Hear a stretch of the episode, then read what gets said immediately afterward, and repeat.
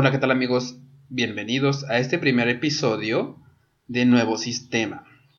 Nuevo Sistema es un podcast donde hablaremos de las cosas que suceden en el país por estas latitudes, México, y de lo que ocurra en el mundo desde un punto de vista muy particular, que es el mío, que nos afecte de manera directa e indirecta a nuestra nación.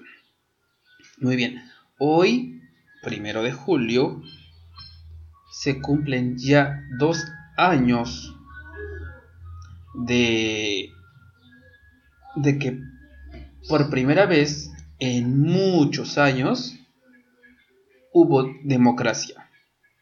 Creo que realmente estamos en una democracia. Hay democracia porque el pueblo hizo valer su voto.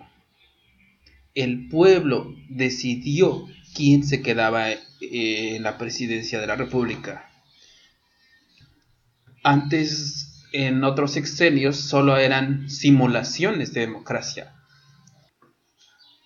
El que se haya ganado la presidencia por medio de hacer valer el voto no significa que esta lucha ahí acaba. Hay que seguir presionando para que se respeten nuestros derechos a elegir a nuestros gobernantes, y hay que elegir bien. Desde mi punto de vista, esta ha sido una gran elección. Primero, porque esta vez sí hubo democracia. Número 2, porque tenemos a una persona que realmente cree o quiere mejorar la situación de los mexicanos. Pero ¿cómo hará esto? Bueno, estoy convencido de que este gobierno, o al menos el señor presidente, realmente intenta hacer algo bueno para el país. Realmente quiere mejorar la situación de los mexicanos. Siempre ha luchado por hacer bien las cosas. Obviamente, siempre va a haber detractores, personas a las que se les afecta los intereses mayormente económicos y que nunca van a estar de acuerdo. Siempre van a estar ahí presionando por todos lados para derribar al gobierno, un gobierno que se oponga a sus intereses. Y esto es malo si lo permitimos como personas que hicimos valer nuestro voto hace 2 años. Ahora,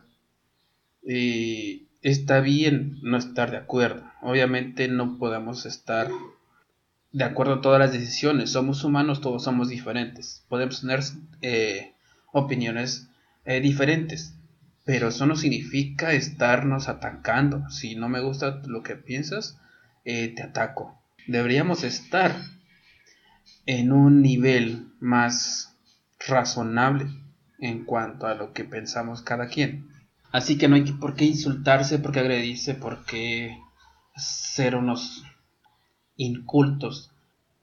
Desde mi punto de vista, han sido 2 años en los que se ha intentado, estoy seguro que el gobierno, señor presidente, ha intentado cambiar las cosas, ha intentado que las cosas se hagan diferente, que se hagan como se deben hacer. Hay gente en su equipo que tal vez no esté de acuerdo. Siempre habrá alguien poniéndole el pie al que quiere hacer bien las cosas. Así que creo que ya basta.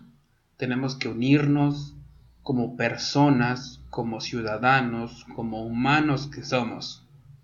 No podemos estarnos peleando por quién tiene la razón, sino buscar un consenso. Tratar de buscar un camino juntos.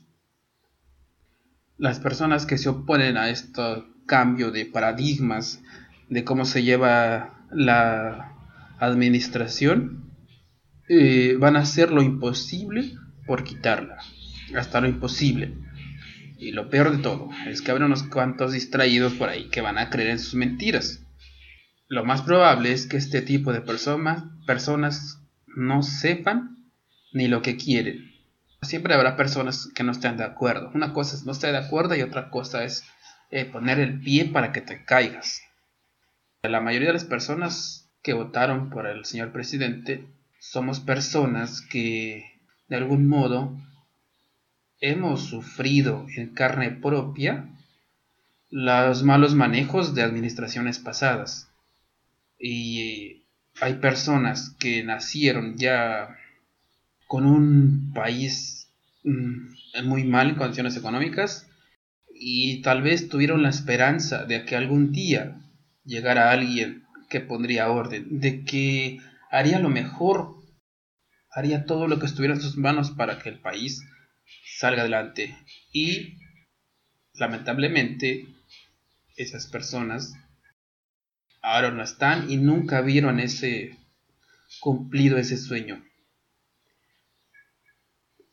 Sin embargo, por fin se ha logrado tener una democracia que ya le hacía falta a este país. A 2 años de haberse cumplido este sueño de muchas personas que han sido perjudicadas en muchos aspectos.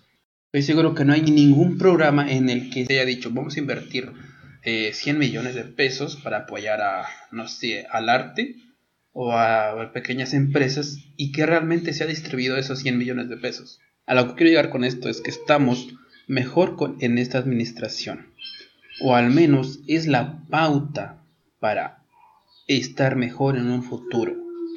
Y cuando me refiero a un futuro me refiero a unos 10-15 años. Sin embargo, si permitimos que los que se oponen a hacer un cambio para mejorar el país ganen, entonces no habrá futuro. Estaremos yendo de mal en peor. Por eso, desde mi punto de vista, aplaudo esta nueva administración y espero que las personas que votaron esperando un cambio, esperando que las cosas mejoren, que las cosas luzcan mejor en un futuro para sus hijos, o si no, aún no piensas en hijos, al menos en tus futuros hijos o sobrinos, apoyen y tranquilos.